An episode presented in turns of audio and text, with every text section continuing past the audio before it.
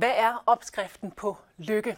Ja, hvis man havde svaret på det, så ville man altså være en rig mand eller kvinde, fordi lykken det er jo nok det langt de fleste mennesker stræber efter. Men lykken den er lunefuld, og den kan altså smutte fra os lige så hurtigt, som vi har opnået den. Men faktisk så er der noget, vi selv kan gøre for at øge vores chancer for at opnå lykke. Og det er noget af det, som jeg skal da- øh, tale med dagens øh, forfatter her i Tæt på Tænkepause om. Det er Christian Bjørnskov, og han er blandt andet lykkeforsker. Skulle det være første gang, du er logget på her til øh, vores live webinar, så vil jeg sige mange gange velkommen til. Og øh, så synes jeg også lige, at du skal have en chance for at se, hvad tæt på tænkepauser er for en størrelse. Jeg hedder Anne Kejser. Velkommen til.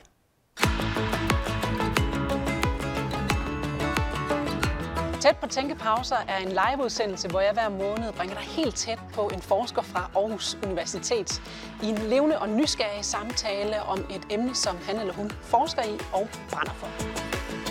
Tæt på Tænkepauser tager altid udgangspunkt i en helt ny bog i øh, serien Tænkepauser, som er udgivet af Aarhus Universitetsforlag. Og der har forskeren så 60 sider til at brede sit emne ud. Og i samtalen der møder vi så mennesket bag tankerne, og du har altså også som seer mulighed for at stille dit spørgsmål direkte til forskeren. Forskeren kommer også til at fortælle om noget af alt det, som altså ikke lige fik plads i bogen, og øh, dermed så får du som ser et helt unikt indblik i emnet. Så glæd dig til nogle rigtig spændende tæt på tænkepauser. Ja, som sagt, så har du jo mulighed for at præge udsendelsen her. Det kan du gøre med dit uh, spørgsmål til forfatteren. Og uh, du kan altså skrive det ned i det feed, hvor du ser udsendelsen her. Og uh, lad os så lige se, hvem dagens forfatter er. Christian Bjørnskov er professor i nationaløkonomi og har forsket i to områder, politisk økonomi og lykkeforskning. Han lavede Ph.D. på Handelshøjskolen i Aarhus fra 2002 til 2005 og blev ansat umiddelbart bagefter. Han har været tilknyttet Aarhus Universitet siden universitetet og Handelshøjskolen blev slået sammen i 2007. Derudover er han også tilknyttet vores naboer Hensidan på Institut for Næringslivsforskning i Stockholm og Universitetet i Heidelberg som gæsteprofessor. Hans hovedinteresse har været, hvordan institutioner påvirker folks lykke. Det vil sige både formelle institutioner, som hvor godt retsvæsenet er og hvor demokratisk samfundet er, og de uformelle institutioner, som for eksempel folks tillid til hinanden. Fritiden kredser om kulturen, hvor teaterture, koncerter osv. er et høj kurs, og desuden spiller Christian også en del tennis. Det plejer du at gøre, bare ikke lige nu. Velkommen Nej. til, Tak. Christian. Øh, og meget godt, du ikke har taget catcheren med. Det, øh, det vil vi ikke lige kunne klare her i studiet. For vi sidder nemlig i øh, Jyske Banks tv-studie her, og øh, så er det jo oplagt også at tale lidt om det her med, om lykken er gods eller guld. Ja. Så kan man rent faktisk gå i banken og låne sig til lidt lykke. Altså låne sig til kan man muligvis ikke. Øhm, det, det, det vi ved om penge, det er, at der er en sammenhæng. Det er ikke helt generelt sådan, at folk, der er mere velstående, er lykkeligere. Øhm, men der er en, en masse detaljer med det her med, hvordan man bruger pengene og hvordan man ikke bruger dem. Øh, der er for eksempel også en masse ny forskning, der peger på, at dem, der har mere opsparing, altså simpelthen vælger at måske sidde i et lidt mindre hus og har lidt mere på, på bankbogen, øh, de er lykkeligere. Øh, altså en sådan simple grund, som hvis, hvis vaskemaskinen går i stykker, jamen, så får man den ordnet, det rykker ikke ved noget af ens økonomi, eller man skal ikke pludselig til at spare et andet sted, hvis man har en opsparing. Øh, så der, der er sådan en masse detaljer i den slags. Så, så kan man på en måde også sige, at det er fraværet af bekymring, altså økonomiske bekymringer, der gør en lykkeligere også. Ja, på det punkt, der, der er det. Øh, noget, noget af det andet handler om, hvordan man bruger pengene. Hvor, hvor der er, for eksempel er en del forskning efterhånden, der peger på, at penge, der bliver brugt på et land med oplevelser, simpelthen giver mere veje lykke end penge, der bliver brugt på en ny bil. Så hvis øh, man køber et spagophold, så er det bedre end, altså for ens lykke, end hvis man brugte den på for eksempel en opvaskemaskine. Ja, det, det vil, hvis- hvis man har interesse for spagophold. Der er jo nogen, der gerne vil til Vestkysten, der er nogen, der gerne vil i Spag, der er nogen, der gerne vil til teateret. Eller til fodboldkamp. Eller til Eller fodboldkamp. til Mallorca. Ja. Eller hvad man nu ellers kan. Ja. Men, men, men hvorfor giver opvaskemaskinen ikke, altså, øh, altså det kan man jo godt i sig selv mærke, at det bliver man jo ikke lykkelig af, men hvorfor bliver man ikke lykkelig af at købe en opvaskemaskine? Jamen, Det, det, en opvaskemaskine er bare noget, der skal fungere i hverdagen. Og det er noget, man vender sig til at have. Øh, altså lige, lige når man får den første opvaskemaskine, hvis man har stået og vasket op i hånden, jamen så, så mærker man det som noget, der hjælper ens hverdag.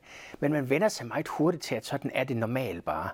Det samme gælder den nye bil, det samme gælder den større lejlighed og så videre. Der er rigtig meget tilvænding i sådan materielle ting, hvor man, vi simpelthen bare, selvom den nye bil er bedre, så hæver vi bare standarden, standarden for, hvad vi synes er normalt. Og nu er du faktisk også, uden at sige det højt, men nu er du faktisk lidt inde på øh, den ene af de flere typer øh, lykke, der findes. Ja. Der er den her flygtige øh, lykkefølelse, ja. som man opnår ved for eksempel at købe en ny bil, som man er glad for et stykke tid. Ikke? Ja, det, ja. Og det damper så lidt af. Ja. Øh, hvor lang tid holder sådan en, en lykkefølelse? Det er sjovt, når vi plejer altid at sige, at, at, at, at det der med lykken ved en ny bil var lige så lang tid som lugten ved en ny bil. Altså det, det tager måske en to-tre måneder, før man har vendt sig til det, og så er en normal standard bare anderledes. Der er andre ting, som, som er væk i morgen tidlig. Hvad er det så? Altså det, det, kan, det kan for eksempel være det uh, rigtig gode måltid, man fik fredag aften. Lørdag eftermiddag, der, der er man tilbage til den almindelige lykke, man har. Kan man så sige noget om, hvad der, altså hvad der kan påvirke ens lykkefølelse i øh, længst tid? Ja, altså det, det, det er øh, helt basalt til, hvordan man har det med andre mennesker. Øhm, sådan noget som at finde den rigtige partner er rigtig vigtigt. Så, øh, sådan noget med at have, kunne have tillidsfulde relationer til andre mennesker, både dem man kender, men også dem man ikke kender, øh, er noget, som skaber veje lykke. Det er noget, der er der hver dag, faktisk. Øhm, det kan også være sådan noget som, at man har en fornemmelse af, at man kan vælge sit eget liv. Man kan vælge om, hvis der er noget, der ikke dur. Der, der er så friheden igen også. Der er friheden igen, ja. Øh, og det, det er både det, at man har muligheder, det er lovligt at gøre det, men det er også det, at man er vokset op med en fornemmelse af, at det kan jeg godt gøre, uden at der er nogen, der har tabuer imod det. Uden, uden at ens bedsteforældre eller venner siger, at det her det, det er et helt forkert valg for dig. Så hvad, hvad er det allervigtigste, man skal have i sit liv, eller have tilvalgt, øh, eller være heldig at have, for at kunne øh, ja, være heldig at opnå sådan en, en forholdsvis blivende lykke. Altså, det allervigtigste er nok de sociale relationer. Det, det, det vi ved fra de aller, allermindst lykkelige, øh, at, er, at det er dem, der normalt er socialt isoleret. Enten tilfældigt, eller, eller fordi de simpelthen på et eller andet tidspunkt har gjort det selv.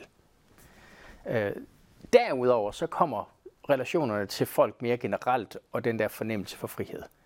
Og udover det kommer der så andre ting, som for eksempel øh, pengene og demokrati osv. Så, så der er sådan en helt næsten madpyramide, kan man lave til, til lykkepyramiden også. Ja, det, der er, noget, der er ja. noget i bunden, der skal være på plads, og så kan man bygge ovenpå. Der, der, der er noget, som, som, som er fælles for os alle sammen, uanset hvor rig eller fattig man er. Og så er der ting, som, som bliver vigtige, når, når andre ting er på plads. Øhm, vi har talt om det før her, øh, før udsendelsen det vrimler ind med spørgsmål. Ja. Så, øh, så øh, for at, at give seerne øh, plads til at, at stille dig spørgsmål, så øh, vil jeg åbne min telefon nu. Den er åben, men jeg kan mærke, at der begynder altså at komme rigtig mange øh, spørgsmål ind her.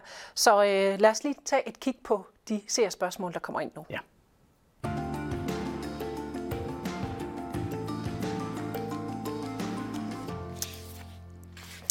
Og vi kan starte med noget af det, der ligesom er kommet ind på forhånd.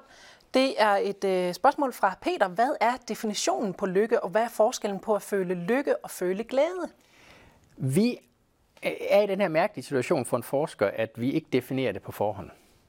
Hvis vi definerede lykke, før vi gik ud og spurgte folk, så ville vi få svar på, hvad vi synes burde være lykken. Og det er virkelig det, der har været filosofiens problem i 2000 år, det er, at, at filosofien har let efter, hvad der burde være lykke. Og diskuteret, hvad bør være lykke. Men så har man defineret det, og så får man svar som en råber i skoven. Ikke? Øhm, så vi bliver nødt til ikke at definere det, før vi, før vi spørger folk. Vi spørger bare folk, hvor lykkelige er de. Og, og det vi kan se, det er sådan en fælles definition for, hvad der gør folk lykkelige. Det er for eksempel det der med, at, øh, at, at man har, føler, at man har frihed til at vælge sit eget liv.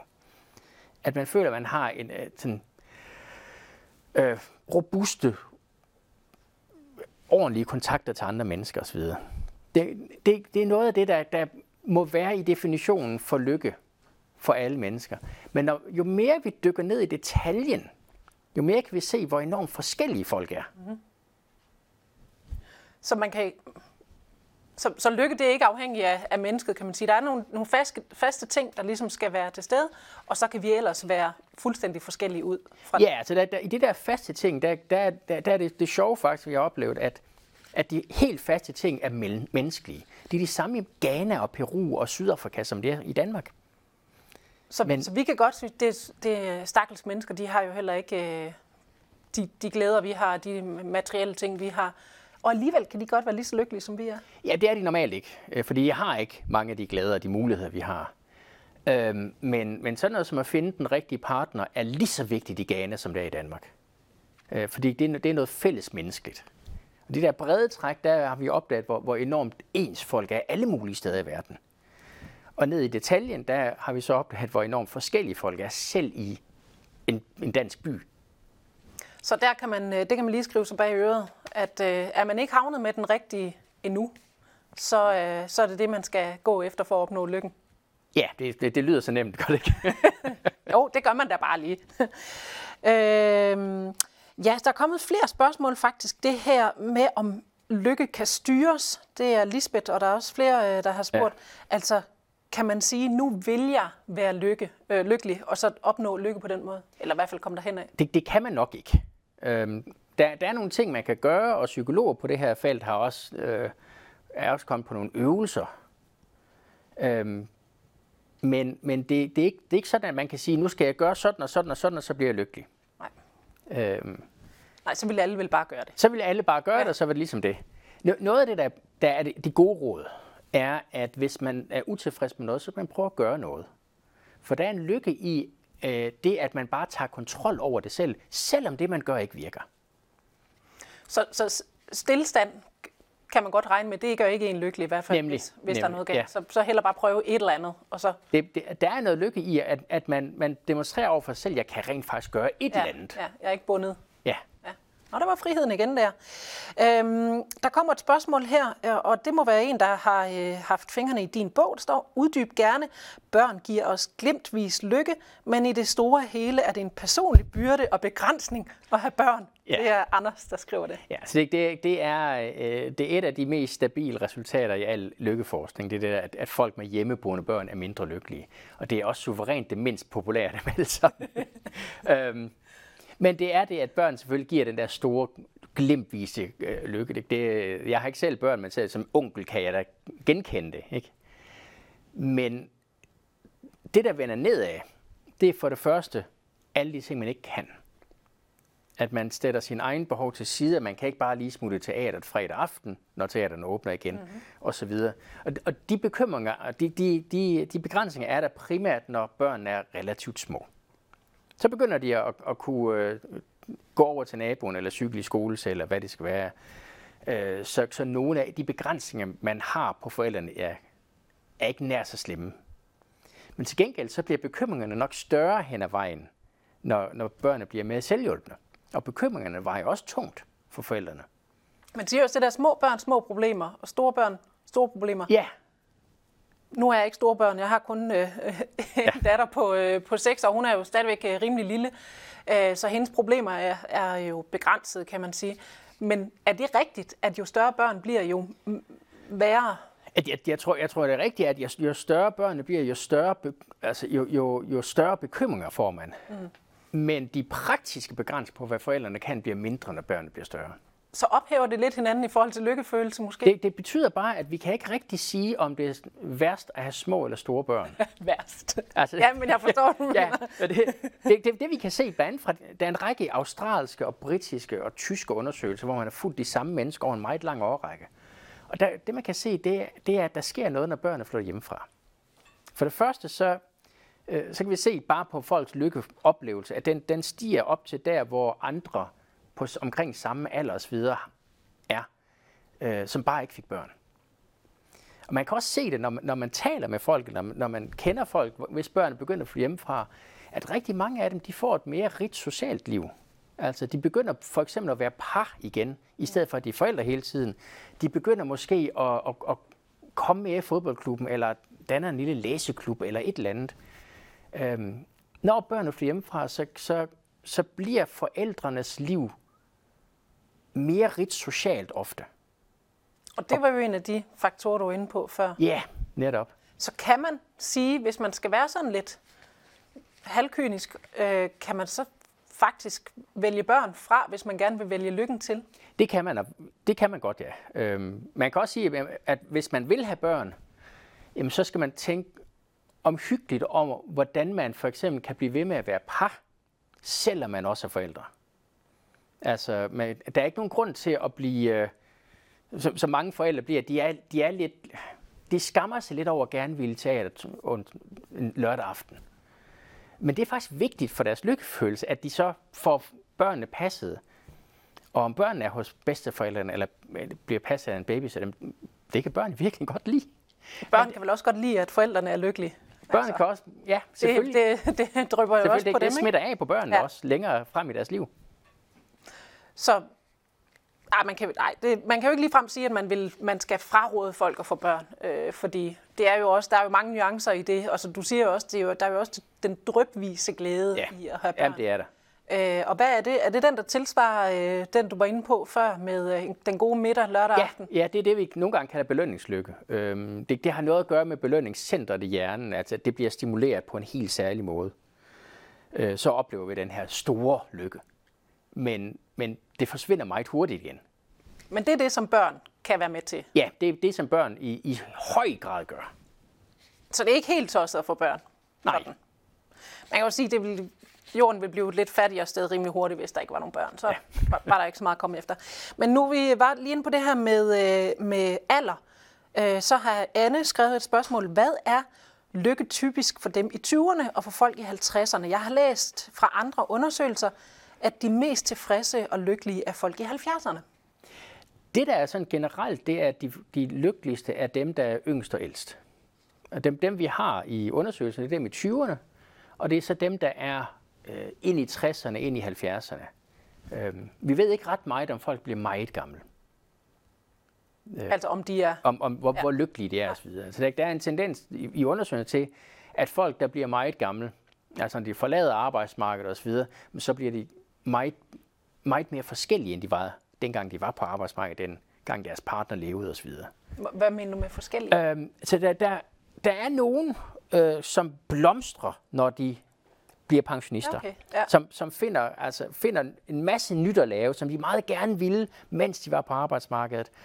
Og som bliver ved med at ses med deres gamle kolleger, fordi de er også pensionister. Og deres lykke kan faktisk stige en del, øh, fordi de får tid til de ting, og, og de mister ikke netværk. Men der er altså også de andre, der, der bliver pensionister på den måde, at de ender med at sidde hjemme og se tysk eftermiddags-tv. Og deres lykke falder. Ja, det bliver man nok ikke Nej. nødvendigvis lykkelig og det, og det er ofte også dem, der, der er blevet pensioneret, men hvor deres venner stadigvæk er på arbejdsmarkedet. Så, så de har mistet netværket til kolleger og kunder osv., men de har ikke fået noget, der erstatter det i pensionstilværelsen. Og det er på den måde, at, at folk så nogle gange bliver meget mere forskellige, når de forlader arbejdsmarkedet og bliver pensionister, fordi at de håndterer det på enormt mange forskellige måder. Der er kommet et øh, spørgsmål fra Birgit, og det synes jeg egentlig er også et ret stort spørgsmål. Hvad er lykke egentlig, og hvornår ved jeg, om jeg er lykkelig? Jamen det er igen, ly- lykke er de der to ting. Der er den der umiddelbare opfattelse af, nej, hvor var det et fantastisk måltid, eller, eller hvad det nu er, belønningslykken. Og så er det, hvordan man har det i hverdagen. Øh, og hvordan man har det i verden, hverdagen, øh, kan man bedst selv svare på. Men man kan ikke decideret altså definere lykke. Man, man, man kan definere ting, som, som er fælles for dem, der er lykkelige. Men man kan ikke definere, hvad det er, der gør dem lykkelige, fordi at så er vi nede i detaljen, mm.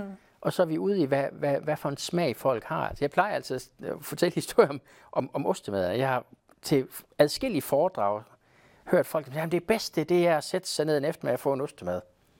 Og så bliver jeg meget nødt til at sige, at jeg hader ost. Det vil være det værste, der kunne ske for mig. Jeg er meget enig. Sådan en skiveost, der vil ikke gøre mig lykkelig. men, men altså, der, der, skal ske et eller andet, som lige giver et afbræk i hverdagen, og det er virkelig det, de siger, når de siger, at sætte sig ned med en ostemad. Men nede i detaljen, der er vi så forskellige, at man ikke kan definere lykken for os. Men mad, det har jo sådan set øh, et, et, et, altså, det, det, den spiller jo egentlig en stor rolle i vores liv, eller for manges liv. Øh, ja. Kan man sige, at det har også meget at gøre med lykke, om man, man spiser godt? Altså, der, der, der er ikke rigtig noget, der peger på, at man spiser godt, at man er lykkelig osv. Men meget af det, som vi gør, det er, at, at vi spiser sammen med andre mennesker. At vi har events, at, at der er venner fra tennisklubben, eller naboerne derovre og spise, og, og man gør det, gør det til, til noget, som ikke er hverdag. Så der var der det sociale med indover igen. Øhm, der kommer lidt, jeg, jeg ved ikke, om du kan svare på det lidt øh, historisk øh, ja. spørgsmål.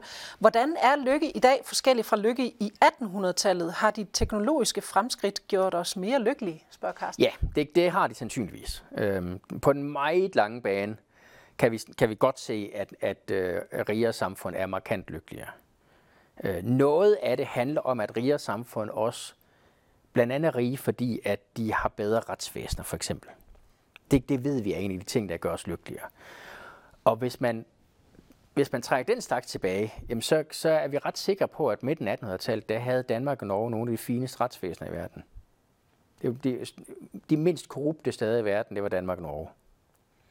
Øh, så, så vi kan se på de der ting, som vi ved er fælles fra mennesker alle mulige steder i verden, og gå tilbage i, i dansk historie og se, om der, der er nogle af de her særtræk, som, som vi allerede havde dengang.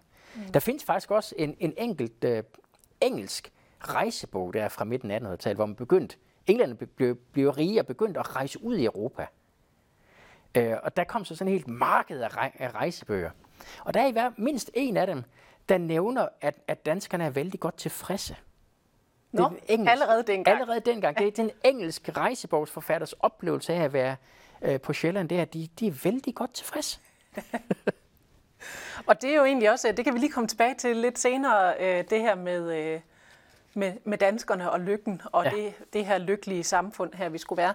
Øh, men øh, der er lige et spørgsmål fra Karin, som ja. peger lidt tilbage til det her med børn, det synes jeg lige, vi skal tage her. Ja. Hvilken betydning har, øh, nej, hvilken betydning for lykkefølelsen øh, har fravalget af børn så, når folk bliver gamle og mangler børn og børnebørn i deres liv. Det er jo netværket for mange, når venner og anden familie øh, falder fra eller dør. Det er rigtigt. Det, det, det er sådan et der spørgsmål, som vi ikke rigtig har svar på endnu. Der er man simpelthen ikke lige nået til. Der, der er man ikke nået til, fordi det, det store problem er, at man skal kunne matche øh, folk til, om de har børnebørn. Ikke om de har børn, for det ved vi normalt, mm. men om de har børnebørn. Og, og i virkeligheden, så vil man helst vide, hvor, hvor ofte ser de deres børnebørn også. Ja. Og det, det er der bare ikke nogen spørgeskema, der, der rigtig har gjort endnu. Altså det, det er ikke noget, man har, har kunnet kigge på endnu. Uh, så vi har selvfølgelig nogle idéer om, at, at jamen, det kan sagtens være, at børnebørnene er noget af det, der, der giver lykke, når man er på, på den anden side af 70. Der har man da i hvert fald ja. hørt ja. øh, bedsteforældre sige, at øh, børnebørn, Absolut. det er livets dessert. Ja, det er jo, det, de er, må man de er ud fra en god dessert og ikke Ja, de er så lidt nogle gratis børn. Man får alle glæderne, ja. men man skal skifte blæ. Den kan man sende videre. Ja. Øhm, Karina hun spørger, er det således, at nogle mennesker er født lykkeligere end andre? Ja, øhm, men vi ved ikke rigtig hvorfor. Der er stadigvæk meget forskel, der, der, der er rigtig, rigtig meget. Altså, vi, vi, vi har været i gang sådan virkelig seriøst i 30 år med det her. Øhm, og man, man kan tænke på, at der er utrolig mange ting om økonomi og, og, og, og den slags, som vi ikke ved. Der har vi været i gang i 250 år i forskningen. Så 30 år, der, der synes vi, at vi er kommet rimelig langt, men der er mange spørgsmål, som vi kan svare på. Og, men alligevel siger du ja. Der er nogen, der er født lykkeligere end andre. Ja, altså vi har en række tvillingestudier, øh, altså hvor man ved, at, at øh, der, der er nogle tvillinger, der er forskellige, og der er enæggede tvillinger, som genetisk er ens. Og der kan man faktisk se på de her øh, enæggede tvillinger, at de også lykkemæssigt er mere ens end de andre. Der ligger et eller andet i generne. Øh, men vi har ikke rigtig nogen anelse om, hvad det er for nogle gener. Vi kan bare være sikre på, at der er noget i generne, som på en eller anden måde gør, gør noget. Og også det modsatte. Og også det modsatte, også ja. genetisk disponeret for ikke at være så lykkelig. Det, det kan man godt, ja. Øh, men den anden ting med at være født lykkelig eller mindre lykkelig, det er, at man er født med nogle bestemte forældre. Og forældrene, øh, og måske sandsynligvis også bedsteforældrene, øh, kommer til at definere nogen af ens egne holdninger. Altså mm. basalt set, hvis man er vokset op i øh, en familie, hvor glasset er halvt fuldt, så bliver så det det, det man, der, er. man er, har som voksen. Så der er, det er arv og miljø igen? Altså, hvor, det er arv og miljø. Vi ja. ved, der er noget med, med arv med genetikken, men vi er også sikre på, at der er noget med miljøet. Torben han skriver, held og lykke med webinaret. Jo tak, Torben. Øh, denne ofte anvendte frase får mig til at tænke på, om ikke held er noget udefra tilfældigt kommende, mens lykke er en følelse, der kommer inden fra os selv. Jo, det, det, det er faktisk meget godt sagt. Øhm, lykke, lykke kommer indenfra. Lykke kommer også udefra, fordi meget af lykken er med vores venner og kolleger og, og så videre. Øh, men held, held er sådan, sådan noget, der kommer udefra, som vi ikke selv styrer. Og selvfølgelig har det også en betydning. Øh, men Altså, jeg har da hørt noget om, at, øh, at held, det, det, det kan man jo også i højere og mindre grad selv opsøge. ja, det kan man. Altså, ligesom lykke vel også er noget, man kan ja, søge eller ikke søge. Jamen det, det, det er det. Altså, held, man har ikke held, medmindre man prøver et eller andet. Og så kan man have held med det. Så man kan ikke sidde og vente på at, at blive ringet op, øh, at lige præcis øh, øh, den arbejdsgiver, man gerne vil, vil, vil, vil arbejde hos, der bliver man nødt til selv at, Så, så, ligesom ja, ja, så, så søger man, og man kan være heldig at få jobbet. Altså, mm. det er rigtigt nok. eller den partner, man gerne Eller den partner, det ja. Altså, der, er, være, der er ikke nogen af os, der, der regner med, at Rosamund Pike ringer i morgen, vel? Øh, Anne-Sophie, hun spørger her, hvad med taknemmelighed? Øh, og det tror jeg, hun mener. Ja. Har det en, en, en indvirkning i forhold til vores øh, lykkefølelse? Jamen, det, ja og nej. Altså, det er noget, man, man, øh, man taler om i psykologien i, i, i lykkestudier med taknemmelighed. Det store problem er, at det er frygtelig svært at blive ved med at være taknemmelig. Fordi vi ved også fra, fra andet, at man vender sig til mange ting. Øh, så man kan godt umiddelbart være taknemmelig for, for et eller andet, for sit gode helbred, eller, eller hvad det er. Men man bliver ikke ved med at være taknemmelig. Man vender sig bare til det. Og i det øjeblik, man har vendt sig til det, så, så giver det ikke længere nogen, nogen lykke. Øh, så, så altså, umiddelbart skulle man tro, at taknemmelighed er vigtigt. Det, det er bare utroligt svært at blive ved med at være, være taknemmelig. Fordi så bliver det bare en, en, en normal, eller hvad, hvad mener du? Jamen, det bliver bare normalt. Altså, de, de, de forældre, jeg har, jamen, det er jo dem, jeg altid har haft. Dem har man vendt sig til. Og jeg kan godt være taknemmelig for, når jeg tænker over det, for de forældre, jeg har. Men i hverdagen, jamen, der er det bare normalt.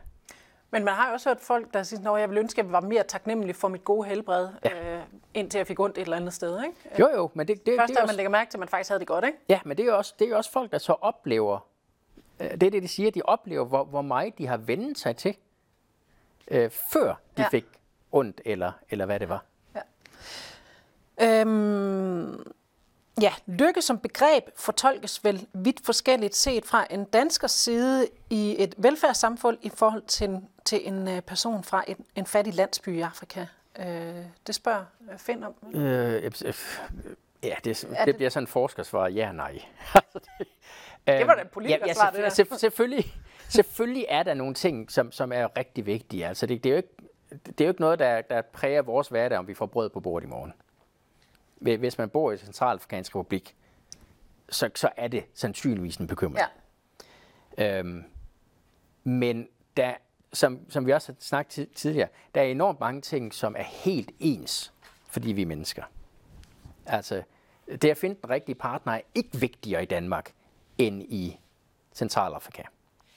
Øh, der, er jo, der er jo forbløffende mange ting, hvor vi er ens, mm. selvom vores umiddelbare leveomstændigheder er enormt forskellige. Så det, som du siger, det var et, et både et ja og et nej spørgsmål. Ja. Der er, der er nogle, nogle enigheder, og så er der nogle ting, som øh, adskiller sig meget fra. Der, der er nogle steder, hvor vi er enormt ens, fordi vi er mennesker, og der er nogle steder, hvor vi er meget, meget forskellige, fordi det, vi er vokset op med, præger så også, hvad vi regner med bare normalt. Martin spørger, kommer du ind på den lykke, der øh, er kendetegnet øh, de mennesker, der har fundet deres indre selv, og derigennem hviler i sig selv, uanset hvad der sker i deres omgivelser? Findes de mennesker overhovedet? Det, det gør de sandsynligvis, men så er vi ude i den, den lidt shaky forskning, vi har om personlighedstyper. Vi ved nemlig ikke frygtelig meget om lykke hos forskellige personlighedstyper. Vi er rimelig sikre på, at selvfølgelig er der folk, som er altså hviler i sig selv og, og overhovedet ikke er påvirket af, hvad, hvad der sker rundt omkring dem. Er det sundt? Det tror jeg ikke, det er. Altså, øh, der, der er også i filosofien, og det er vi også sikre på nu her, for langt, langt de fleste af os, øh, der kan vi ikke hvile os selv. Der skal helst ske et eller andet. Der skal, skal helst være en eller anden form for fremgang et eller andet sted i vores liv, for at vi er lykkelige. Øh, stil, stilstand vil gøre os ulykkelige. Eller langt de fleste af os i hvert fald. Ja. Hvad med sådan noget som øh, tro, altså det at, at, at have en religion? Har det noget at sige i forhold til vores lykke? Ja, ja, men så der er vi ude i et både og spørgsmål igen. øhm, der, er, der er flere nuancer. Øh, der er selvfølgelig det der med, at, at hvis man har en tro, jamen, så giver det noget mening, og det giver noget, noget trøst os, hvis der sker noget osv. Øhm, på den anden side, så ved vi også, at, at folk, der, der tror ret stærkt, har en tendens til at have mindre tillid til andre mennesker. No. De har tillid til dem, der tror på det samme, som de tror på, og tror lige så stærkt på det. Men de har, de har ofte mistillid til mennesker, der ikke er ligesom dem. Øh, og det skader faktisk deres sociale relationer uden for den her lille religiøse kreds. Øh, så, så det vender den anden vej i virkeligheden. Så, det, det gør så dem de mindre kan lykkelige. mindre lykkelige af at tro ja. på noget. Så, så på den ene side, så giver troen det, den mening og så videre. På den anden side, så skader det øh, deres relationer til meget af resten af samfundet. Og øh, det handler også i tredje omgang om, hvad, hvad, er resten af samfundets syn på religion. Øhm, hvis man ikke er religiøs i Iran, så er det sandsynligvis et problem også for ens lykke. For så er man udelukket fra, fra mange sociale forer. Hvis man er ikke er religiøs i Danmark, så er det inderligt ligegyldigt, fordi det er, ikke, det, er ikke, det er ikke noget, vi tager alvorligt. Det er fuldstændig personligt i Danmark. Og så betyder det ikke rigtig noget. Og der igennem har det også øh, forskellig betydning for ens lykkefølelse. Ja, ja altså det, øh, min, min, min fætter er vokset op i Chicago. Øh, og den ene er så gift med en pige, der er fra Georgia, mener det er. Og der er ingen problem med at, at joke med det hjemme i Chicago. Men hvis han er hos svigerfamilien i Georgia, så skal de ikke helst ikke tale religion. For, for det er, svigerfamilien er religiøs, og så skal vi helst ikke snakke om, at han ikke er religiøs, fordi det skaber konflikter. Men de ved det godt. De ved det godt, ja. Selvom øh, det er så nærmest et, et tabu, lyder det til. Ja. Øhm, ja, Carsten spørger, fortæl om, hvordan man rent praktisk forsker i lykke. Er der tal på statistik, funktioner og matematik? Ja, det er der.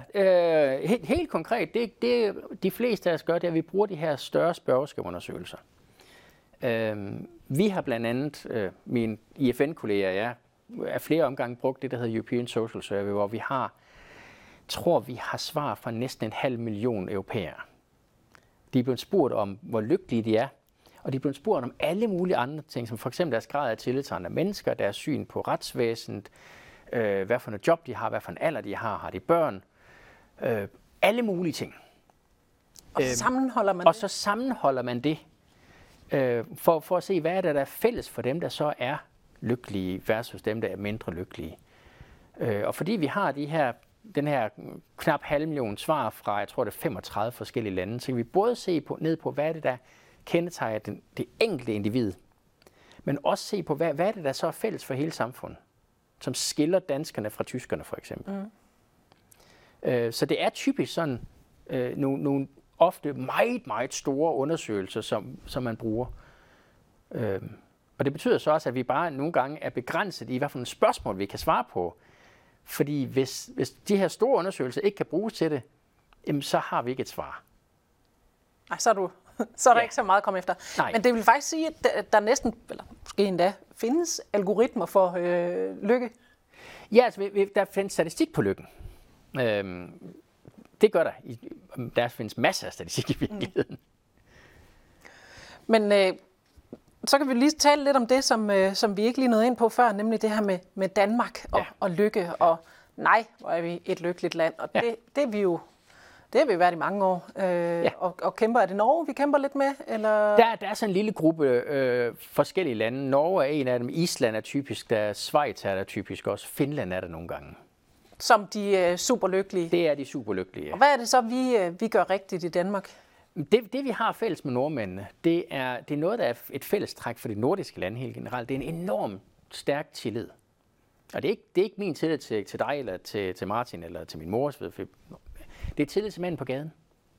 Altså det er det, at vi, vi kan have sådan trygge sociale relationer med folk, vi ikke kender.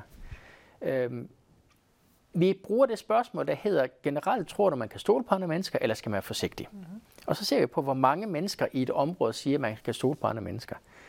Øh, I Danmark, Norge og Finland er de eneste steder i verden, der er over 70 procent, der siger, at det kan man. Øh, hvis man tager til Frankrig, så er det 24 procent, der mener, at man kan stole på andre mennesker. I Brasilien er det 6 procent. Dele med ikke meget, hva'? Det er ikke det, som er yderpunkterne. Da- Danmark Norge er det ene yderpunkt. Øh, Brasilien, Rwanda og Trinidad er det andet yderpunkt, om, omkring 6 procent, der mener, at man kan stole på andre mennesker. Og de ligger heller ikke særlig højt på lykkebarometeret. Og Brasilien ligger faktisk ikke så dårligt. Øhm, Hvad er det så, der gør det, det for dem? Ja, det ved vi ikke. Det, God vejr. Det, det, det er en del af det, jeg også har skrevet om i, i, i lykkebogen. Øhm, det er latinamerikansk problem. Der er et eller andet specielt ved Latinamerika, som gør dem lykkelige, og vi har ingen anelse om, hvad det er. Der er mere at dykke ned ja, i det. Men de er, de er ikke lige, som lykke, lige så lykkelige som os. Trods alt. Øhm, trods alt ikke, nej. Det er sådan noget, man kan se, hvis man tager ud. Altså, jeg har haft øh, øh, udenlandske kolleger på besøg, som, som ser de her ting, som vi normalt ikke tænker på. Altså for eksempel, at hvis man sidder inde på en café, og så går man på toilet, og ens computer står der bare. Mm-hmm. Øh, jeg havde en, en spansk kollega heroppe for et par år siden, som, som bare rystede på hovedet, som det ville man aldrig gøre i Spanien. Men det er ikke noget, vi er utrygge ved. Mm. Det går sjældent galt i Danmark. Det går meget sjældent galt, ja.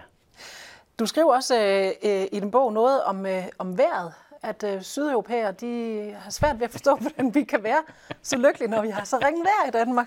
Og det har jeg da også tænkt på. Jeg, jeg fik en opringning fra en portugisisk journalist for, for nogle få år siden, da øh, det, det nye Eurobarometer udkom hvor han kunne se, at Danmark igen var nummer et, og portugiserne var virkelig utilfredse. Så han spurgte mig simpelthen, vi har noget af Europas bedste vejr. Hvorfor er vi ikke lykkeligere end jer? Mm. Men, men forklaringen er, at vejr er en af de ting, man vender sig til, Altså, vi regner med, at i november, der er det dårligt vejr. Ja. Og så har vi, vi retter os ind efter det. Vi har traditioner omkring vejret også. Uh, vi har også traditioner om, hvis det virkelig, virkelig er dårligt vejr, jamen, så er der bestemte ting, vi gør hjemme. Så hygger vi os. Vi hygger os, nemlig. Ja. Vi laver boller og kakao eller et eller andet. Uh, og den slags traditioner har man ikke på samme måde i Grækenland eller Portugal, fordi man regner ikke med, at det bliver dårligt vejr. Det gør det en gang imellem, men det er så sjældent, at man har ikke, man har ikke uh, traditioner omkring, hvordan man håndterer det. Så vejret er ikke direkte en af de fak- faktorer, der sådan kan påvirke lykken? Nej, det, det man, man, altså det bliver man, momentvis måske? Jamen, ja, det er momentvis, fordi hvis det pludselig er en solskinsdag øh, sidst i april, jamen så er vi lykkelige den dag. Ja. Dagen efter er vi tilbage til, hvor vi plejede at være. Det er præcis samme. I, I USA der, der er der mange, der undrer sig om, hvordan i verden kan det være folk i Minnesota, der er blandt de lykkeligste amerikanere, fordi de har suverænt det ringeste vejr. Men der er sådan nogle andre ting. Øhm, så, det, så vejret, den behøver vi ikke gå efter, hvis det er, at vi skal opsøge lykken? Ikke på den lange bane, nej. Nej, det, det, må vi tage. Det, det bliver en, en ferie ny og et godt ja. sted hen, og så må vi så have lykke, så længe det var der.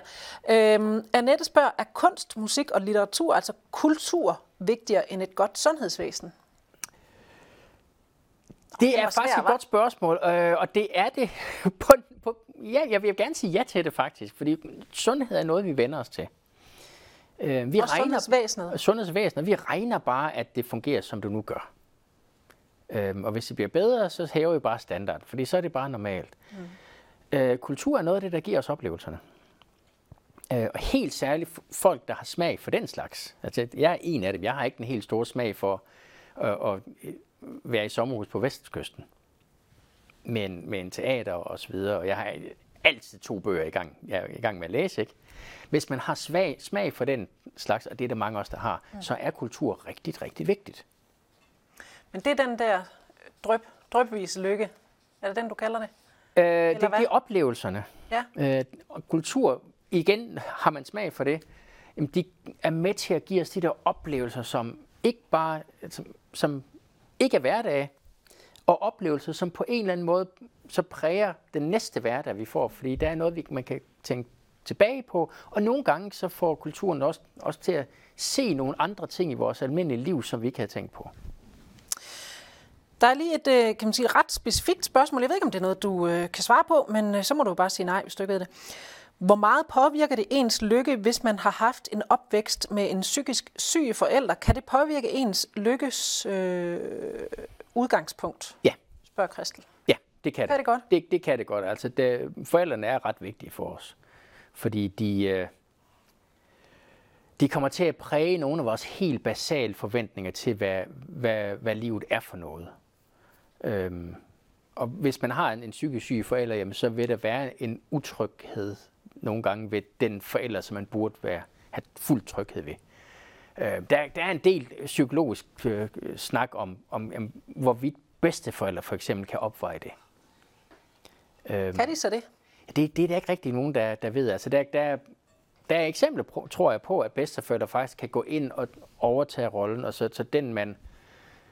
Altså, hvis man virkelig slår sit knæ, og man er 6 år gammel, så den man løber hen til, det er morfar og ikke sin mor. Mm. Øhm, men altså, det, det gør det i hvert fald sværere, øh, fordi man så har en opvækst, hvor der er en, som man burde være fuldstændig tryg ved, som man måske ikke er tryg ved mm. alligevel. Ja. Og det kan være i alle mulige forskellige. Det behøver ikke at være psykisk sygdom. Det kan, det, det, kan, være, det kan være alt muligt. Ja. Det, det, de der helt fundamentale forventninger til andre mennesker, som man bliver præget i ens opvækst, og som man så slipper med ind i sin, sin voksentilværelse. Øhm, ja, måske lidt endda i, i, i stil med det, spørger Asger her. Du beskriver fint, hvad der giver øh, lykke for forskellige mennesker, men ikke hvad øh, helt, hvad lykke er. Er lykke en mental tilstand, og er det en bestemt kemisk reaktion i hjernen, der giver lykkefølelsen? Øhm, den kortvarige lykkefølelse ved vi, øh, den kender vi kemien i. Øh, det er blandt dopamin øh, nogle bestemte øh, sporstoffer, som påvirker hjernens belønningscenter, nucleus accumbens. Så der, der, der er neurobiologer ret sikre på kemien i det. Den langvarige lykkefølelse har noget at gøre på en eller anden måde med aktivitet ude i pandelapperne. Som er en anden del af hjernen, som evolutionært er meget, meget yngre. Ja, og det er en del af hjernen, som ikke udvikler ret mange dyr, bortset fra mennesker. Så der kender vi ikke rigtigt. Der, man kan ikke sige, at der er kemi i det på den måde. Øh, det, det, er, det er mere et, et land, der er fundamentalt for, hvem vi er. Øh, det, det er samme bid af hjernen, der på en eller anden måde har at gøre med nogle personlighedstræk. Øh, men det, det er lidt mere et mysterium præcist, hvad der foregår der, end, end belønningslykken. Så dyr kan ikke føle langvarig lykke? Jo, det kan de muligvis, men, men det, øh, de er ikke... Øh, altså, de har ikke på samme måde en udviklet præfrontal cortex, altså pandelapper. Øhm, der, er, der er nogen, der påstår, at, at delfiner har. At delfiners hjerne på den måde ligner menneskers mere. Og, og dyr kan også føle lykke. Altså man, man kan se det på sin hund. Hvis man har en hund, så ved man cirka, hvornår det er. Ikke? Øhm, det er bare ikke noget, der på, på samme måde er udviklet hos, hos langt de fleste dyr.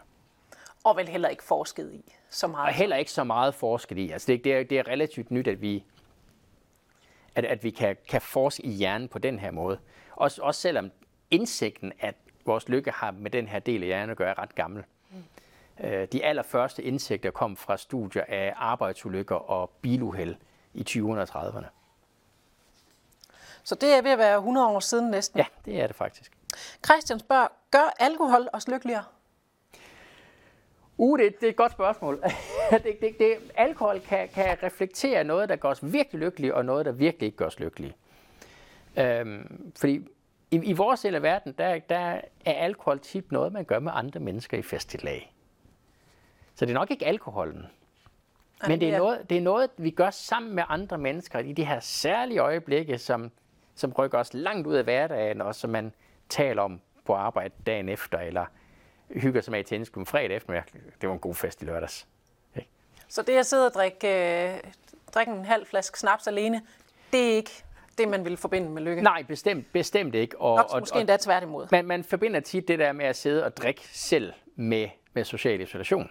Mm. Det er sådan set ikke alkoholen som sådan, men det er grunden til, at man sidder med alkoholen, som påvirker ja. lykken.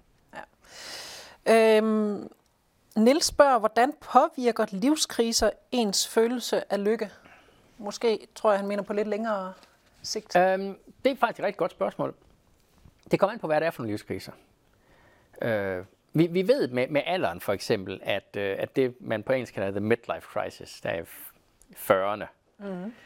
øh, det er der, hvor folk typisk er mindst lykkelige. Det er også der, man har kriser med, åh, hvem er jeg egentlig? Har jeg valgt det rigtige job og så videre, og folk bliver skilt og, og alt muligt. Øhm, men vi ved også godt, at, at folk ofte kommer ud af kriserne igen. Øh, og der er en, nok en tendens til, at kvinder kommer nemmere ud af livskriser end mænd. Noget af det er, fordi den måde, kvinder typisk har netværk på, det er lidt tættere, de ses lidt oftere, de taler lidt oftere sammen osv. Den slags sociale relationer er simpelthen bedre, hvis man sidder i en krise. Men den krise, du beskriver, der er det altså midtvejskrisen, som man... Det kan være midtvejs. Det, det kan også være en skils, skilsmisse. Men ja, fordi der er jo forskel på dem. Ja. Altså, midtvejskrisen er jo sådan lidt mere snigende, går jeg ud fra. Den er mere snigende, og den er mere, mere, mere fundamental, for at man, man ender med en masse spørgsmål ja. med sig selv. Men sådan en, en krise som et, øh, et dødsfald, eller ja. sygdom, eller en, en, det at blive fyret, eller sådan... Ja, altså der, der øh, det der med at blive fyret, der, der er noget forskning, der peger på, at man ikke rigtig kommer over det, fordi første gang man bliver fyret, øh, det, det kommer til at sætte sig øh, mange år frem, at man kunne blive fyret. Selvom man har fundet et nyt job. At det rent faktisk var en mulighed at blive fyret. Det er pludselig en mulighed, at man, jeg kan blive ja. fyret. Øh, der er faktisk også en del, øh, blandt vores ven Arlo Stutzer i Basel, har peget på, øh, at, at hvis man bliver fyret, og mange andre bliver fyret på samme tid, så er det ikke nær så slemt. Punkt, punkt et, fordi at nogle af ens venskaber fra arbejdspladsen, de flytter over i arbejdsløsheden, for de andre er også fyret. Mm-hmm. Og punkt nummer to, det er, det var ikke mig. Det var ikke min skyld. Det var noget andet. Nej, det bliver ikke peget direkte på en. Net, netop, ja. Det er, det er hele konstellationen, der, der er forkert på ja, lige, lige eller præcis. nogle andre omgivelser, ja. omstændigheder, der gør, at... Ja, og det er også derfor, folk tit ikke taler om det som en krise. De bliver fyret med, det er ikke en personlig krise. Det er en personlig krise, hvis du er den eneste. Mm-hmm. Ja. Den, den øh, kan jeg forstå. Øh, Karin, hun skriver her, vil hverdagslykken ikke ofte blive defineret negativt som fraværet af ulykke, mere end som et begreb i sig selv? Ulykken mærkes jo øh, ofte mere end lykken, hvilket måske hænger sammen med, at nogle af de ting, der burde øh, gøres lykkelige, for eksempel det gode helbred, bliver taget som en selvfølge, som vi var inde på før. Ja, det, er, det, det gør det. Øhm, men jeg tror ikke, det er ikke bare definitionen af, at der ikke er nogen ulykke. Så det kan man ikke sige. Det, det kan man ikke sige, nej. Øhm, det, det, hverdagslykken er også, øh, at der er nogle glæder, og det er, at alt ikke er hverdag. Og det, det, kan, det, det kan for den sags skyld være, at, at man, man åbner en flaske champagne med et par venner torsdag aften, fordi det er for længe siden, vi har fejret et eller andet. Så er alt ikke hverdag. Øhm, men, og, men det, at alt ikke er hverdag, kommer til at præge, hvor lykkelig man er i hverdagen. Fordi der er et eller andet at tænke tilbage på, og der er et eller andet at se frem til. Og det er ikke fravært ulykke. Det er, det er nærmere det modsatte. Okay, så vi behøver ikke skal ud på hverdagslykken? Absolut ikke. Det er, det er sådan, vi har det 95 procent af tiden, når, når vi ikke lige sover. Øh, I din bog, der, øh, der taler du om, at ens lykke også afhænger af, ja, kan man faktisk sige, hvordan det går ind hos naboen. Ja. Altså øh, dem, man sammenligner sig med. Hvorfor har det så stor en betydning for, hvordan vi oplever lykke? Altså, for, fordi at øh, vi sammenligner os med andre måder, mennesker, for ligesom os at, at finde ud af, hvad er normalt. Det, det, der er svært, det er så, at hvis vi bliver rigere, så holder vi op med at sammenligne os med naboen. Vi sammenligner os med nogle andre, der er lige så rige, for at finde ud af, hvad er normalt. Øh, så vores normale opfattelse, og nogle gange også vores, vores håb om, hvad, hvad skal jeg næste gang, det kommer fra en sammenligning med et eller andet. Nogle gange er det naboer, nogle er det venner, nogle gange er det familie osv. Øh, ofte er det også bare ens egen håb om, hvad, hvad skal jeg, ens mål. Men det er hele tiden en sammenligning med et eller andet, og det er ikke altid naboen. Så, men, men, men en sådan sociale kreds, kan man sige det? Eller en... Ja, det er, nogle gange er det en social kreds. Det er rigtigt. Øh, men nogle gange er det også det, at man har en idé om, hvad andre mennesker i den her situation med det her job øh, er for nogen, og hvad er normalt for dem. Hvis man ikke har sådan nogen i en social kreds. Kan man så sige noget om, om so- de sociale medier kan påvirke ens øh, lykkefølelse, hvis man... Altså, der er jo polerede billeder over det hele, ikke? Jo. Altså, jo. Det ser ud som om, det går rigtig godt hos langt de fleste. Ja, det, der, har, der har været ophedet diskussion blandt forskere om det her. Ja. Hvor på den ene side, så, så, så er der dem, der siger, at det, det, det her det skaber sådan et glansbillede, som jeg bare ikke... Man, man kan ikke leve op til det. Det burde gøre folk frustrerede. På den anden side, så gør sociale medier også nogle gange det, at, at folk får en opfattelse, at jeg er ikke den eneste, der, der har de her problemer. Der er andre derude, som er ligesom mig, øh, som man måske endda kan henvende sig til, og så videre. Det tipper den anden vej. Øh, så, så der er ikke nogen sådan konsensus om, hvad gør sociale medier, fordi i princippet kan sociale medier gøre begge ting. Hvad tror du på? Jeg, jeg tror på, at til at starte med i virkeligheden, når for, øh, nu her, når, da sociale medier var nyt, der, der var glansbilledet et problem. Men jo, jo, jo mere folk vender sig til at bruge sociale medier, og nogle gange også til at lade være med at bruge dem, øh, jo mere giver det også en mulighed for, at man finder nogle interessefællesskaber på en eller anden måde, at man finder ud af, at der er folk ligesom, ligesom mig derude. Altså, øh, helt konkret, jeg er ikke på sociale medier, men de folk, jeg kan sammenligne mig med, er ofte ikke i Danmark. Det, det er venner, jeg har i Heidelberg og Stockholm og Pamplona, øh, som, som jeg så har, altså som jeg også kommer til at sammenligne mig med, uanset om jeg vil det eller ej.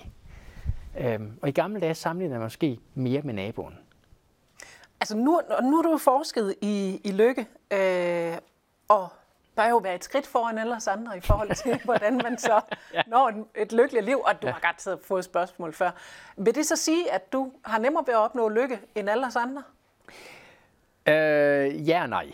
Øhm, jeg, jeg, jeg tror, jeg er blevet meget opmærksom på nogle ting, som jeg gør rigtigt, altså jeg har gjort rigtigt, siden jeg var phd studerende i virkeligheden. Altså det er, at jeg stadig bor i en, altså jeg flyttede i december, en, en lækker lejlighed, men en, en noget mindre lejlighed end mange af mine venner. Og så har jeg et overskud til at, at, at, at kunne tage ud. Altså jeg har altid haft sådan, at jeg vil have et overskud til, at, at hvis der er en virkelig grå hverdag, så tager vi ud og spise, eller så tager man et smut til, i teater i London eller et eller andet. Mm-hmm. Prøv hvad er det nu. Ja, det kan man så ikke nu, og det, det, er, det er jo så egentlig det ting, der er, der er problem ja. lige nu, og som faktisk gør mange mennesker meget mindre lykkelige. Ikke? Så det kan man faktisk se, eller hvad? Det, det, kan, det kan man godt se, ja. Øhm, men det, det er måske noget, som jeg er blevet opmærksom på, at det her det er faktisk et meget godt valg. Og så holder jeg fast i valg med at, at bo mindre, og så have det her overskud til et eller andet. Ikke? Øhm, der er jo andre ting, hvor, hvor, hvor man kan sige, at altså, en, en, flere af mine venner har fandt en kæreste i 20'erne og er lykkeligt gift. Øh, det gjorde jeg ikke.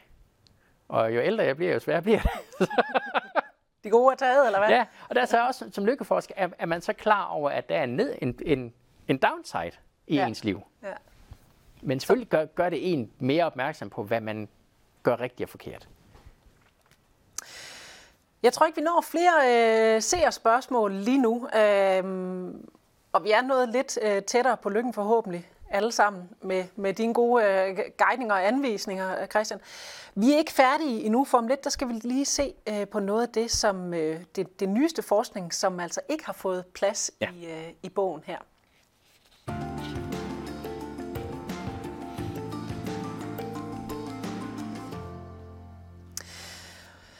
Her øh, før programmet, der har vi jo talt om, øh, altså den her bog her, den ligger lige der, vi ja. Den her lykkebog her, den er jo øh, faktisk ikke ny. Den er, den er en klassiker, som vi kan kalde det, i de her øh, tænkepausebøger her. Vi lige prøvet et nyt, øh, et, nyt, et nyt tiltag at tage fat i nogle af de gode øh, klassikere, vi, vi har liggende i bagkataloget. Så der har jo altså været noget forskning sidenhen.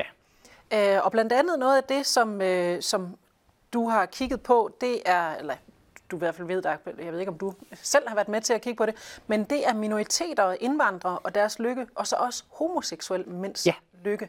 Øh, og du vælger selv, hvad, hvad du lige vil Jamen, tage det med homoseksuel, det, det, det er noget af det, jeg har været med til at lave øh, sammen med min ven Niklas Berggren i Stockholm, og, og Niklas er homoseksuel. Han havde så fået tilsendt en undersøgelse, øh, som han havde svaret på, og lige klikket af, ja, jeg vil gerne have en mail, når resultaterne er ude. Og så skrev han der til mig, nu er resultatet noget med det her. Så nu har vi svar fra 132 lande, og det er kun homoseksuelle mænd. Hvad med at kigge på, om de er anderledes end andre? Øh, det gav os den her mulighed for at kigge lige præcis på den her minoritet, som nogle gange er en ret synlig minoritet, som vi taler om meget. Øh, hvordan er de anderledes end, end sådan de andre 97-98 procent af danskerne eller, eller så videre? Øhm, og lige præcis for den gruppe, viser det sig, at sådan noget som, som øh, lovgivning, der sikrer lige rettigheder, er forbløffende vigtigt. Altså, hvis man... Vores resultater peger på, at hvis man sætter lovgivning i kraft, og jo et håndhæver den ordentligt selvfølgelig, som sikrer lige rettigheder, så får de her mænd et lykkebus, som svarer til at finde den rigtige partner. Altså, det er meget, meget stort. Øh, og det er nogle af de her ting, som har gjort os opmærksom på, at der måske er nogle minoriteter, som er påvirket af nogle ting, som er ligegyldige for, for flertallet, mm. men som vi måske burde have mere fokus på, og som også kan informere politik om, jamen, selvom det her er ligegyldigt for langt de fleste, så er det noget, vi skal have fokus på, for der er en lille gruppe her, for hvem det er rigtig, rigtig vigtigt. Så, det, så, så der er virkelig noget, der kan, der kan rykke ved homoseksuelle mænds, ja. og lige præcis som mænd. Det, det gælder ikke kvinder? Eller ikke det ved vi ikke, fordi undersøgelsen var ikke... Den undersøgelsen var kun blandt homoseksuelle mænd. Den tilsvarende øh, organisation for homoseksuelle kvinder havde ikke lavet undersøgelsen. Men man kan nok godt gå ud fra, at det er nok ikke heller ikke helt ligegyldigt for... Nej, bortset fra, at vi så også, Niklas, noteret os, at, at, øh, at homoseksuelle mænd måske er specielt, fordi i rigtig mange lande øh, har man haft forbud mod homoseksualitet hos mænd, men der har ikke været det tilsvarende forbud for kvinder. Så det er faktisk lidt værre at være homoseksuel mand end homoseksuel? Historisk har det været meget værre, og, og vi regner med, at nogle af, de her, nogle af den diskrimination øh, er fuldt med ind, selvom det er lovligt næsten alle steder i verden i dag. Øhm, hvad, hvad, har, hvad har man ellers fundet ud af i, i forhold til homoseksuelle mænds øh, lykkefølelse? Altså ellers, ellers så er vi rimelig sikre på, at de er meget ligesom øh, alle mulige andre. Ja. Men det er, det er lige præcis, ja, de ja. lige præcis de her, det her lovgivningsaspekt, som vi kunne sætte fokus på, og som viser sig at være rigtig vigtigt. Kan man lige frem sige til politikerne, hey, prøv at se her, vi bør måske lige lave noget øh, ændringer i lovgivningen her. Vi har forsket i det. Man kan i hvert fald sige, at, at de, de ændringer, man har lavet med, med øh, for eksempel adoptionsrettigheder osv., øh, har været vigtige for den her gruppe. Øhm, så var der også noget andet, øh, du gerne lige ville have med, som ikke er med i bogen, nemlig øh, minoriteter og indvandrers ja. lykkefølelse. Ja, fordi øh, de her år efter, at bogen udkom, der er der faktisk kommet en, en hel række studier af minoriteter. Øh, vi har lavet et af dem. Øh, Niklas Berggren, Andreas Berg og jeg lavede et sammen med en, en japansk studerende, vi havde på besøg, øh, Shiori Tanaka, øh, hvor vi kunne se, hvad der sker, når folk flytter til et af 32 europæiske lande. Så vi kan faktisk se både, hvor meget lykke de tager med hjemmefra, og hvor meget lykken i det nye land smitter af på dem. Øhm, og der, det, det viser faktisk, hvor meget folk tager med hjemmefra. Altså, hvor, hvor vigtig deres opvækst er osv. Selvom de øh, har boet 20 år i Danmark, jamen, så er der et land, som, som præger dem, og som typisk gør, at de er lykkeligere end derhjemme, men de er ikke nær så lykkelige som danskerne. Men hvad nu, hvis de kommer, til, altså kommer fra et land, hvor de er mindre lykkelige, til, et, altså, til Danmark, som af alle mulige forskellige årsager ja. er meget, meget lykkelig. Kan de lige, ligefrem få sådan en lykkeboost? Altså sikkert dog et øh, lykkeligt land, vi kommer til her. Ja, det, det sker nok ikke lige med det samme. Men i takt med, at man lærer landet, øh, man, hvis man kommer fra lad os sige, Liberia og flytter til Danmark, så er man nok vokset op med, at man skal virkelig ikke stå på politiet. Det tager noget tid at vende sig til, at politi og retsvæsenet fungerer rigtigt her. Men i, i takt med, at man lærer det, jamen, så stiger lykken. I takt med, at man finder ud af, hvordan danskere gør ting osv., så stiger lykken. Og så, også til trods for, at man er en minoritet? Også til, til trods for, at man er en minoritet, ja. Mm. Øhm, og dem, vi kan se, det, det sker mest markant for, det er folk, der kommer fra de tidligere kommunistiske lande. De tager stort set ingenting med hjemmefra. Det er litauer for eksempel, ja. eller ester, eller polakker, osv., der kommer hertil, øhm, og hvor deres, øh, deres lands historie og opvækst ikke rigtig præger dem. Altså, det bliver meget hurtigt ligesom os. Mm. Hvorfor er det sådan? Altså, jeg, jeg, jeg, jeg havde en, en litauisk øh, studentermail på det tidspunkt, som, som jeg selvfølgelig spurgte om, da vi, da vi sad med de her resultater. Det overraskede os en del, men hvor hun trak på skuldrene og sagde, hvad er der at tage med? Okay. Altså det, så... det, det Litauen engang var blevet ødelagt af Sovjetunionen, så hun synes ikke, der var noget, som umiddelbart hun kunne tage med. Så hun ville hellere lære den danske måde at være lykkelig på? Og, ja, altså, simpelthen. Ja. Hvad er det næste, du skal have fat på i forhold til øh, lykkeforskning? Der er to ting. Øh, jeg har en plan med en, en kollega, der hedder Lars Christensen, en økonom, om at kigge på på adgang til finansiel service. Hvordan fungerer finansmarkedet osv.? Hvordan, hvor nemt er det at få opsparing? Hvor nemt er det at få lån og alle de her ting? Øh, hvor vi har en plan om at se, hvornår er det vigtigst i folks liv? I forhold til deres? I, I forhold til deres lykke, ja. Er det vigtigst At, at folk, når de etablerer sig der i 20'erne osv., kan have adgang til lån osv., eller er det noget, der dæmper midlife crisis, eller hvad er det? Det ved man faktisk ikke, og der har vi en, en plan, at vi er ved at gå i gang med det. Øh, det andet er faktisk øh, en plan om at svare på et spørgsmål, som Martin Aarup, der er direktør på CEPOS, øh, stillede for to år siden til en konference, vi var til.